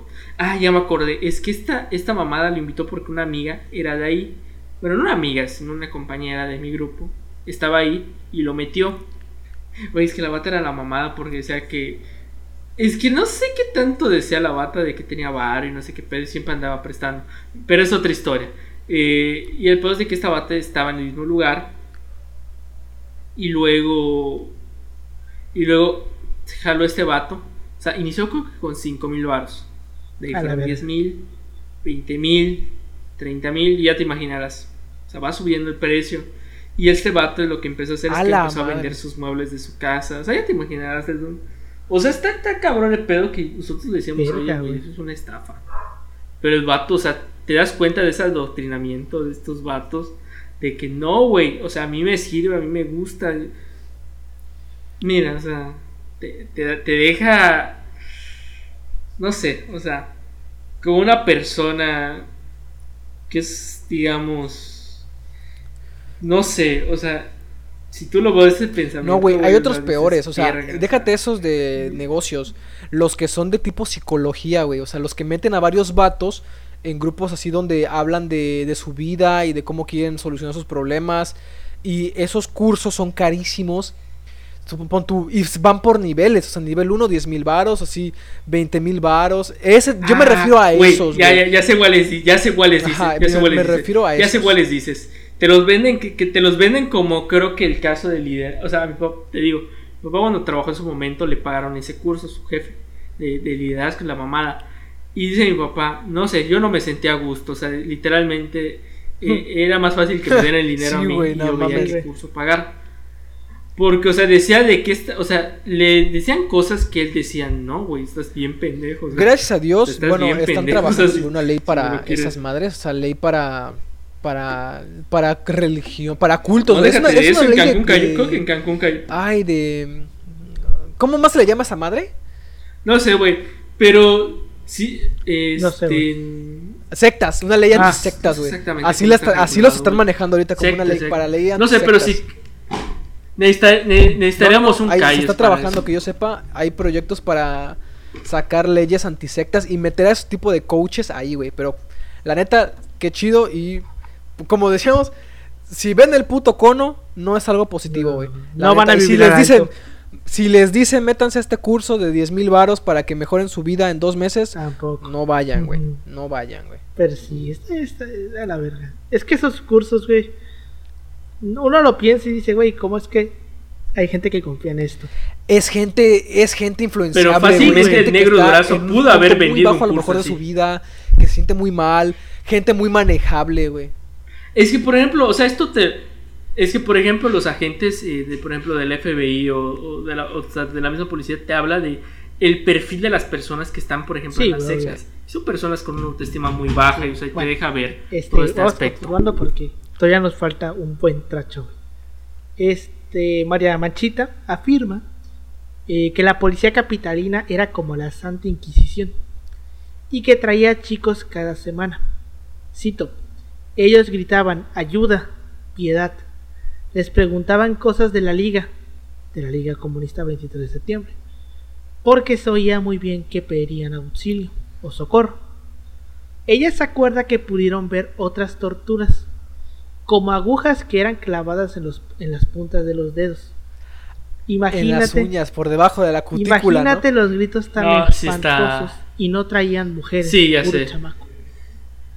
Los estudiantes eran desnudados y según el relato de María, se oía cómo eran ejecutados en el sótano de la posada, que también colinda con su apartamento. Dicen que estaban muy locos y recuerda que escuchó durante varias noches alaridos de puro chavo, los estaban violando. En esas ejecuciones menciona, menciona que participaba en Negro Durazo. En las postrimerías del gobierno López, López Portillista, la prensa y algunos ciudadanos comunes se percataron que pues las propiedades que tenía el Negro Durazo, eh, plenas de fastuosidad y de un lujo inimaginables, O sea, pues estaban un poquito raras. o sea, eran de que como este cabrón tiene tantas, o sea, es como cuando llega el SAT y ve tus cuentas. ¿De dónde sacaste este "Oye, millón de Este pesos? cabrón tiene mucho varo y no me está pagando. Durazo impuestos". Moreno mandó a construir dos mansiones ubicadas en el Ajusco, al sur de la Ciudad de México, con marcadas influencias suizas. Sin embargo, la propiedad que causó revuelo entre los, miedo- entre los medios fue la que se ubicó en la bahía de Cihuatanejo, en el estado de Guerrero, con una patente influenciada del Partenón original y del arte griego, y el, acceso y las instalaciones aún existentes revelan el despilfarro enorme y un lujo inconcebible que sorprendieron al pueblo mexicano. Las fiestas organizadas en privado en la mansión eran ostentosas y, custodia- y custodiadas por miembros de la, de la policía capitalina, a quienes también usaba como empleados, desde jardineros hasta meseros. La entrada principal, la cual tienen, tiene unas rejas impresionantes, extendió el rumor durante mucho tiempo de que había mandado a retirar las rejas del acceso principal al castillo de Chapultepec para colocarlos como portón en su mansión. Hasta la discoteca. Imagínate, güey. No lo que, sí, güey, con, con el aprecio que le tenía López por ti, güey. Sí lo creo posible. No lo dudes. Güey, solo falta que digas que este no lo dudes, no se me lo extraño, hace, eh. Sí lo hacía. De hecho, ahorita vamos a tocar Oye, el tema de las fiestas. si güey. hasta hace poquito tenemos el de Ánimo Montana, Ay, güey. Qué chulada. O sea, ¿tú crees que no? momento. Pero sí. Este, ¡Ánimo, obviamente. Montana! obviamente, güey. Creo que no es para nadie extraño que pues sus ingresos como funcionario público pues no justificaban pues todas estas propiedades, ¿no? Durazo llegó a decir, O sea, era, es tan, es, le pasó lo mismo a Canalla, güey, o sea, tenía tantas propiedades de que no puedes güey. justificar cómo lo ganaste. O sea, exacto, básicamente eso le pasó. Y, bueno, aprovechando esto, este, no sigan defendiendo a nadie, güey. No lo siguen defendiendo. A ningún Güey, es político, que dijo o sea, una no mamada a ningún Fox de político, que porque la neta- Cada, O sea, en general, se ven general, ridículos. sí, o sea, es una ridiculez. Es que, güey, me, güey, me cagué de ri- o sea, me cagué de risa cuando Fox dijo esta mamada de que cada día hay más gente que va con Anaya y Ay, cada Dios día más gente se quita con Oye, Obrador. y Yo al día siguiente sale la risa, encuesta esta del ranking de los presidentes mejor evaluados, ¿no? ya ves, güey. No. Igual como que dices, eh, Ya ves. mm, no sé. Y hay cosas. Mira, Ah, obvio, hay obvio. cosas que sí, Pero bueno. y sí hay cosas que no. O sea, mira. Pues sí, este, el negro Durazo llegó a mencionar eh, sobre sus este, propiedades. Cito, la propiedad de México, hace 15 años vivo en ella. La mayoría, mucha gente de la Procuraduría General de la República, fueron a mis fiestas ahí. Yo creo que nadie se debe asu- asustar y muchos periodistas son amigos míos. La casa de Ciguatanejo es una casa que hace seis años la estábamos haciendo. Desde que estaba en la, en la Procuraduría, ese terreno se lo compré yo a un amigo mío, que era subdirector de teléfonos de México, que vive debajo de esa casa. Entonces comenzamos a hacer la Como casa los de para, Parasite. Sí, güey. Aquí en el sótano. Entonces comenzamos a hacer la casa de Ciguatanejo. En el sótano, sí. Pero a la gente le gusta que viva uno en cuevas. Dice el. Así. Ahora, se- hay muchas leyendas sobre las fiestas de Durazo. Vamos a mencionar dos. Mario Gallego, tío paterno y ex asistente personal de Luis Miguel, aseveró en una ocasión ante los medios de comunicación que Durazo Moreno financió el lanzamiento del primer disco de Luis Miguel y presionó a Televisa para que saliera en la televisión. Gallego también indicó respecto a la desaparición de Marcela Basteri, la madre de Luis Miguel, que pudo haber muerto o desaparecido tras un tiroteo en una fiesta de Chihuahua, con cuatro víctimas mortales, una de las, una de las cuales habría sido la mamá de Luis Miguel, y que dicha fiesta habría sido organizada por los jefes del Imperio del Mar, del Mal, que era un grupo narcotraficante que organizó esa fiesta con el consentimiento de El Negro Durazo. Por otro lado, el actor Roberto Palazuelos, y vete tú a saber qué chingados tiene que ver Roberto Palazuelos en esto, Es que eran amigos, ¿no? O sea, era el burro Van Rankin, Palazuelos, Luis Miguel, y no me acuerdo quién otro, pero eran uña y mugre esos vatos. este, ahorita lo vamos a ver, este, contó que cuando era niño, Durazo Moreno le regalaba ametralladoras a él y a sus amigos, entre los que se encontraba Luis Miguel. También les enseñaba a disparar hasta con su Oh, propia pistola y les regalaba billetes de 50 y 100 dólares. Mira, la, la- mira, la neta, la gente con mucho varo es muy excéntrica. Sí, güey, no lo dudes. Yo, la neta, yo. Güey, o sea, tan excéntrica que Salinas y su hermano mataron Y también mataron a su cuñado. con un arma. ¿Neta? Ah, bueno, sí, Ah, sí, Ruiz sí, sí, Macié, sí. güey. sí. Vean el episodio episodio. de Vean, Ruiz Macié vean de el la Paca. episodio Joyita de la PAC. episodio, joyita de historia también. Pero este, sí. Imagínate, güey. Bueno, en lo de Luis Miguel supone que también la mamá fue parte del, del trato, ¿no? Para que. Para financiar a este Luis Miguel. Güey. O sea, la mamá de Luis Miguel, su mamá fue parte del. Esto no lo mencionan la en, en en el, este, en la serie de Luis Miguel, ¿verdad? Pues no creo que Luis Miguel vaya a decir, sí, digan que mi jefa fue la que estuvo ahí. Creo que. No sé, nunca lo he visto. fue el, Tienes un fue buen la- punto el ahí. pago. Tienes un No sé, yo no lo he Pero visto. Yo no mira, lo he visto. entre No sé. gente de la clase alta, güey, así, tan pinche excéntrica, que creen que pueden tener lo que quieran, ¿tú no, no crees que pueda hacer eso posible también? ¿Qué te puedo decir? Que digan, ¿sabes qué? Tu hija, ¿quieres, ¿quieres este negocio? O que se habla este negocio, tu hija, güey. Una noche con tu hija. Sí, güey. Sí, güey. Fíjate, Definitivamente. me es como lo dices tú. Eso pasa, güey. Sigue pasando y seguirá pasando. Pero bueno, Solo que como es gente de varo, así, pues... mm, es como el caso de esta. Pero hay cosas Ah, que, por como un ejemplo, dinosaurio. no puede comprar y es. como- Este. Digamos. Pero bueno, sí. Pues bueno. La confianza en el compadrazgo era tal que Durazo aspiró en un momento a ser candidato a la presidencia de México. Y su misma esposa, Silvia Garza de Durazo, comentaba en las fiestas y reuniones que su esposo sería presidente. Se dice que en una de esas reuniones salió a relucir el nombre de Miguel de la Madrid Hurtado, entonces secretario de Programación y Presupuesto, a lo que la esposa de Durazo supuestamente respondió a gritos sin medir las consecuencias, cito, ese pinche chaparro no tiene los tamaños para llegarle a mi marido.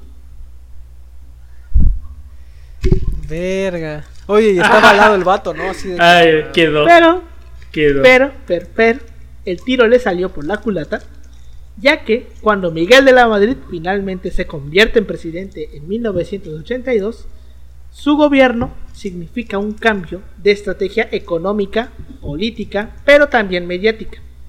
El notable gasto de la administración anterior había dejado en la mierda al país, ya lo vimos en el episodio de por López Portillo, y uno de los lemas, exacto, uno de los lemas de campaña de Miguel de la Madrid fue el de la renovación moral.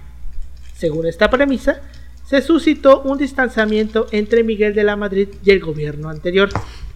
Poco a poco se revelaron las prácticas de los funcionarios de la administración que concluía los lujos, el nepotismo, los beneficios económicos de los que, según se evidenció, disfrutaban Sí, güey, todo el desmadre que tenía López Portillo. Básicamente todo el cagadero que hizo Portillo. Todo esto propició el descontento social. Sin embargo, recordemos, recordemos las reglas del PRI. El presidente anterior el, no, se presidente actual. Ajá, No se toca. O sea, tú como presidente saliente no te metes en el de, en el de enfrente y tú como presidente entrante no te metes con el de atrás. Bueno, es que es algo que decía este de Ruiz Cortines, que por ejemplo, cuando él, él acabó su Yo me voy a mi A mí ya Yo me voy a mi casa. Nada de nada. Yo nomás voy a estar en el club. Sí, güey. Yo me voy a mi Es que básicamente eso dijo, o sea, yo me voy, me voy de exilio. Si el presidente me necesita, yo voy a estar para él. Pero yo estoy en el club de los expresidentes y me voy a descansar a su casa en Veracruz. Yo creo ya vamos a hablar de Ruiz Cortines. Tenían la idea de que no, vaya, no a que no hubiera inestabilidad política, al pensar que al hacer eso no iba a haber inestabilidad política, cosa que sí hubo inestabilidad política, solo que se manejaba dentro de los límites del PRI.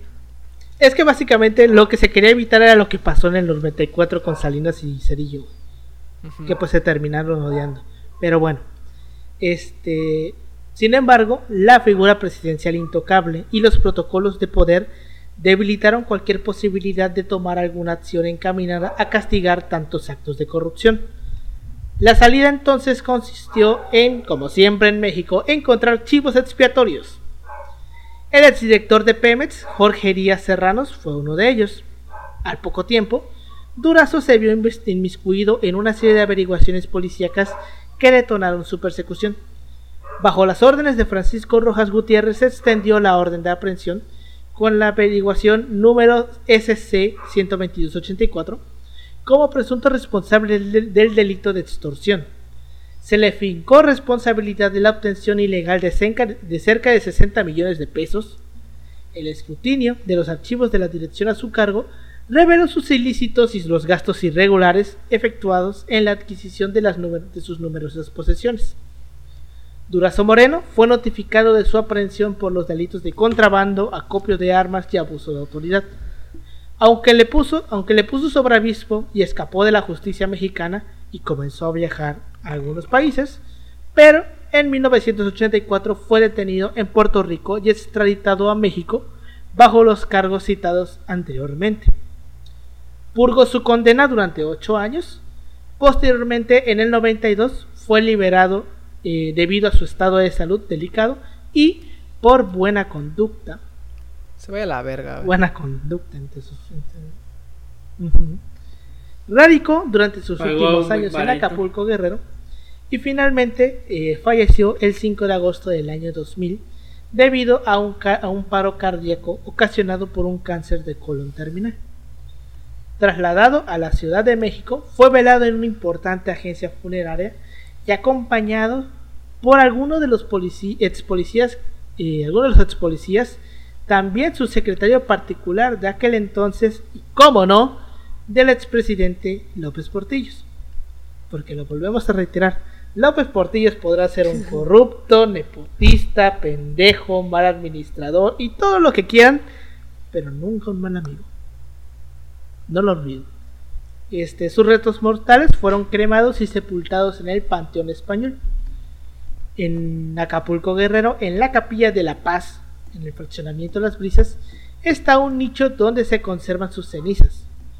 Un mariachi formado por ex policías interpretó como despedida el moro de Cumpas.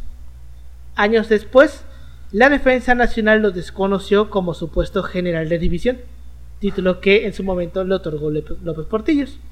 Y, en fechas recientes, la Suprema Corte de Justicia de la Nación desechó una demanda de amparo promovida por el hijo de Durazo, quien pretendía re- eh, recuperar la, re- la residencia de su padre en Ciguatanejo, que es el Partenón. Pero El Partenón. pues la Suprema Corte lo mandó a la verga. Y el Partenón todavía sigue perteneciendo, creo que eh, le pertenece a la Universidad de Guerrero. A la Autónoma de Guerrero. A la UAG. Mm, Sí, es del gobierno, No más seguro. Y pues Eso con eso es del gobierno. terminamos la historia del negro durazo. Cabrón, cabrón, cabrón. Básicamente tuvo el mismo destino que Nazararo. Pero por lo menos Nazararo no estuvo en la cárcel. Nazararo sí la libró. Sí, güey. Él sí, él sí la Pues aplicó ves la que de este, primero muerto es que que la, diferencia es que al Durazo sí lo metieron. Ocho años, pero lo metieron. A Nazararo ni pinche Fox pudo hacerlo. güey. O sea, Fox no- ni eso pudo hacer el pendejo de Fox. güey. Alguien decía, alguien decía cuando están comparando los regímenes de gobierno y cuánto duraron, decía, que- bueno, el sexenio de Peña Nieto acabó en 2014, el sexenio de Calderón acabó en 2008, el, sex- y el sexenio de Fox acabó cuando tomó posesión. Yo siento que el sexenio de Calderón terminó en 2010. ¿Eh? Yo siento que el Es sexenio sí, de es Calderón realmente- terminó por ahí de 2010-2011. Mm, Ajá, o sea, Cuando, o sea, hacían esta este- comparación, ¿no? Y decían de que Fox al final de cuentas nunca gobernó porque no el PRI no, no se fue con Fox.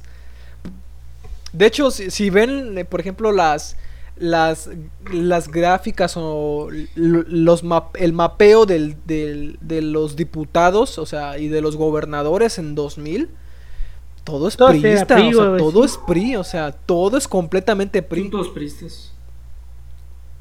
De hecho, es que básica, básicamente, o sea, Fox, Sí. su única Y promesa eso, de campaña que eh, eso de que no se haya salido el PRI para nada y que todavía estuviera con una presencia tremenda en el país, sí hace pensar en el hecho de que pudo haber sido un pacto político. O sea, ese, ese famoso pacto es lo que hace pensar también un poquito. No es que sea verdad, pero pues vaya, da sospechas.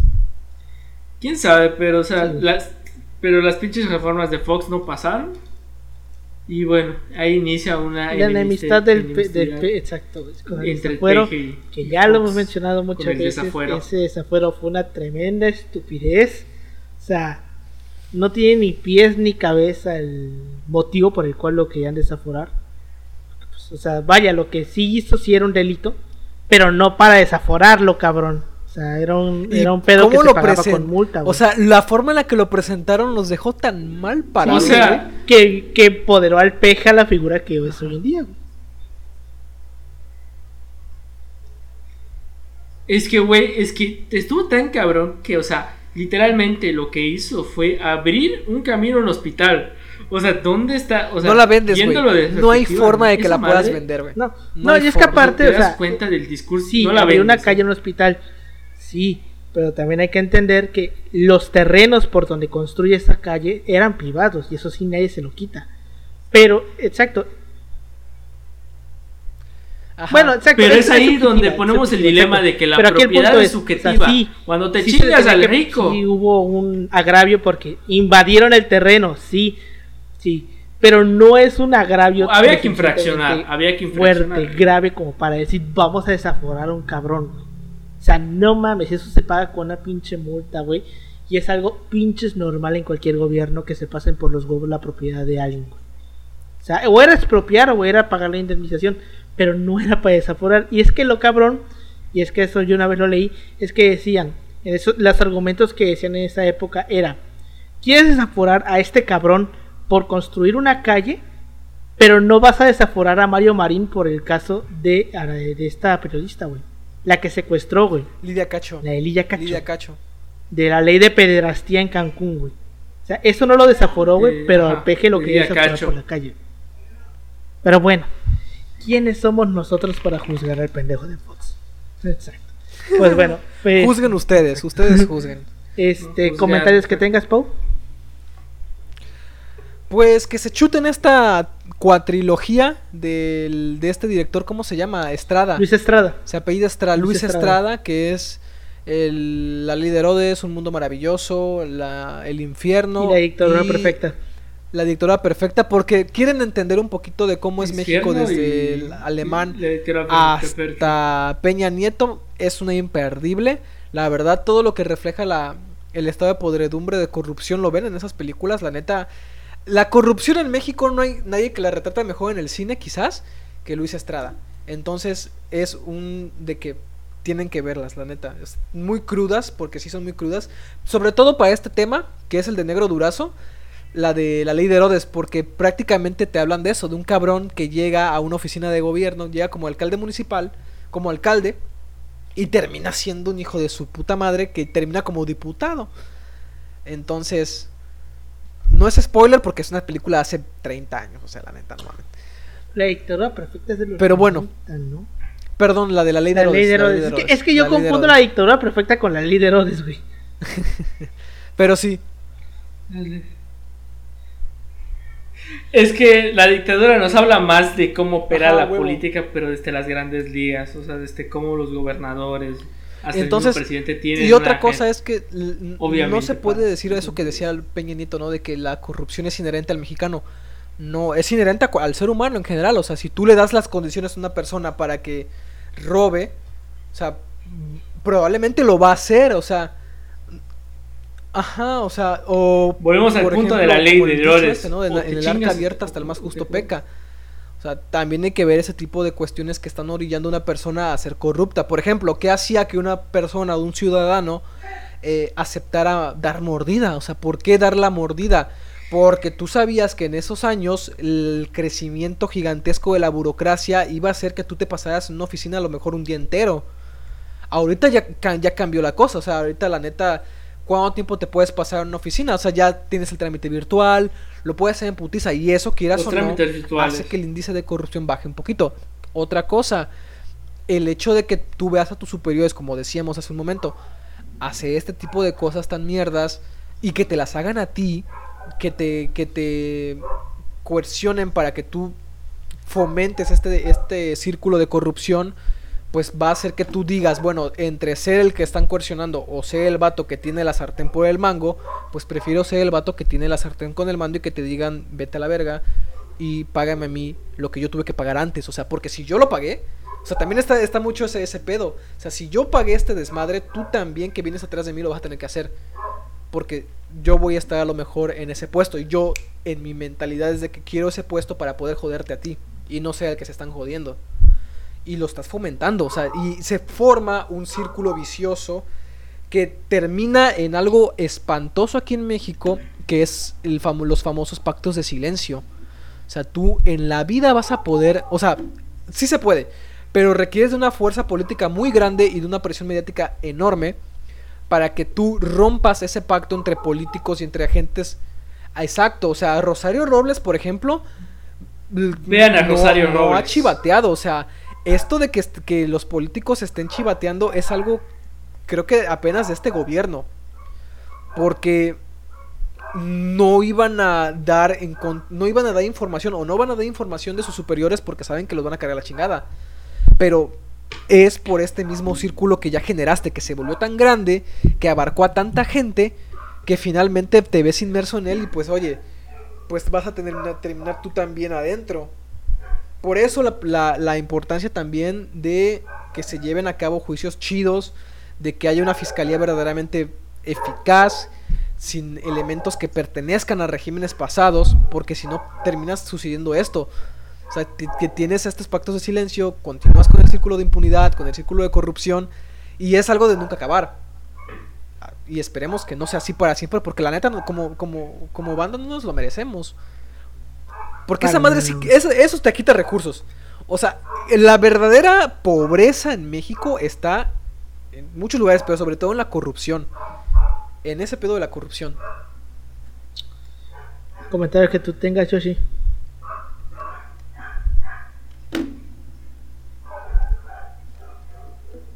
Nada, decir de que, bueno, o sea, tenemos un personaje que dices, puta, o sea, o sea, te das cuenta de, o sea, si Durazo es lo que representa Durazo, o sea, y hay más personajes como él, que lo vemos en un nivel más local, etcétera. Entonces te das cuenta de que hay un tema, voy a decirlo sin sonar, digamos, o sea, decirlo sin un rigor, un rigor de análisis muy amplio, sino decir de que hay una cultura en la corrupción, en el caso de las instituciones, que fomentan esas prácticas. De alguna manera, como persona, eh, bueno, que tú, o sea, indiferentemente, una persona que no pertenece a la institución, ves esta perspectiva. Y eso explica de alguna manera por qué una institución como la policía, que bueno, o sea, que sabemos que su, digamos, función es servir y, y proteger, no logra esa función. Y por qué hoy, digamos, una persona le tiene más miedo a un policía. Y, por qué hay tantas personas haciendo justicia por su mano. por qué hay tantas personas que a veces, digamos, de alguna forma confían más en el ejército, tiene o ve con mejor, o mejores ojos que el ejército tome funciones que tendrá que tener autoridades civiles, que eso desemboca otros casos que bien conocemos. Y bueno, derechos humanos, eh, abre muchas cuestiones ahí. Entonces, ver a Durazo de alguna manera nos hace entender históricamente cómo estos puestos han tenido un cagadero, han tenido cuestiones, digamos, si lo ponemos desde un punto de vista ético, o sea, te dices, puta madre, o sea, te das cuenta de la cantidad de cuestiones que, que pasas por los huevos de los derechos humanos, o sea, te das cuenta de muchas cosas que pasan en el país y siguen pasando en el país y no nos queremos dar cuenta. Mucho más culeras. o sea, Durazo es una puerta de entrada a cosas. Lo vimos con Nazararo. Lo de ya está cabrón. O sea, el punto Hay que llegó Nazararo de pedir un pinche horno crematorio para el sótano. O sea, o sea, Nazararo era otro pedo. O sea, entre y que no, y, a ver, y Nazararo chivateó, Define chivatear. O sea, chivatear de, de decir sí, a mí me, para, para librar alguna orden o algo así, él delató a alguien, él dijo, eh, me pagó tal persona, o yo estaba bajo las órdenes de tal pues persona. ya se iba a morir, pues, no creo que lo haya hecho. Que yo sepa, no, güey. Porque realmente a Nazaro nunca lo persiguieron hasta que llegó Fox, Con la, esta, con esta, eh, ¿cómo se llama? No me acuerdo cómo se llama la pinche institución que creó Fox, güey. Y para la de... estaba muriendo, güey. O sea... Crímenes del pasado. Ajá, se llamaba hasta que llegó Fox y fue cuando realmente empezaron a investigar a Nazararo. Porque a diferencia del negro durazo, recordemos que la DFS era un organismo de inteligencia. Y como organismo de inteligencia era un organismo no muy mediático. Que se manejaba entre bajo las sombras, bajo la mesa. Entonces no tenía el mismo grado de exposición que el podría tener un policía como era Durazo. Entonces la DFS pasó por debajo del agua muchos años, inclusive hubo gente que a lo mejor nunca tuvo conocimiento de su existencia. O sea, porque no los veías, güey. Era un organismo de inteligencia. Es básicamente las instituciones que solo las operaciones lo saben los altos mandos. uno como ciudadano no tenía ni puta idea de qué hacía la DFS. A diferencia de lo que puede hacer un policía. O sea, también un poco por eso a lo mejor a Nazararo nunca lo persiguieron. Pero bueno, este, con esto llegamos al final de este episodio. Muchas gracias por habernos escuchado. Ya se quedó con su episodio todo mierdoso de una historia mierdosa para Halloween. Sí, güey, no mames. Especial de Halloween, pero, sin, pero sin disfraces. Este, nos puede seguir como arroba así pasó podcast en Facebook, Instagram y en Twitter. A mí me pueden seguir como arroba emanuel56 en Instagram y en Twitter. A ti, Pau. A mí como Ángel Paulino en Facebook y en Instagram y Twitter como Pau-3cc. A ti, Yoshi. A mí me pueden encontrar como Yoshi.2807 en Instagram. Pues bueno, ya se la saben. Muchas gracias por habernos escuchado y nos vemos la siguiente semana. Hasta luego. Nos vemos. Bye, bye, bye, bye. puto durazo.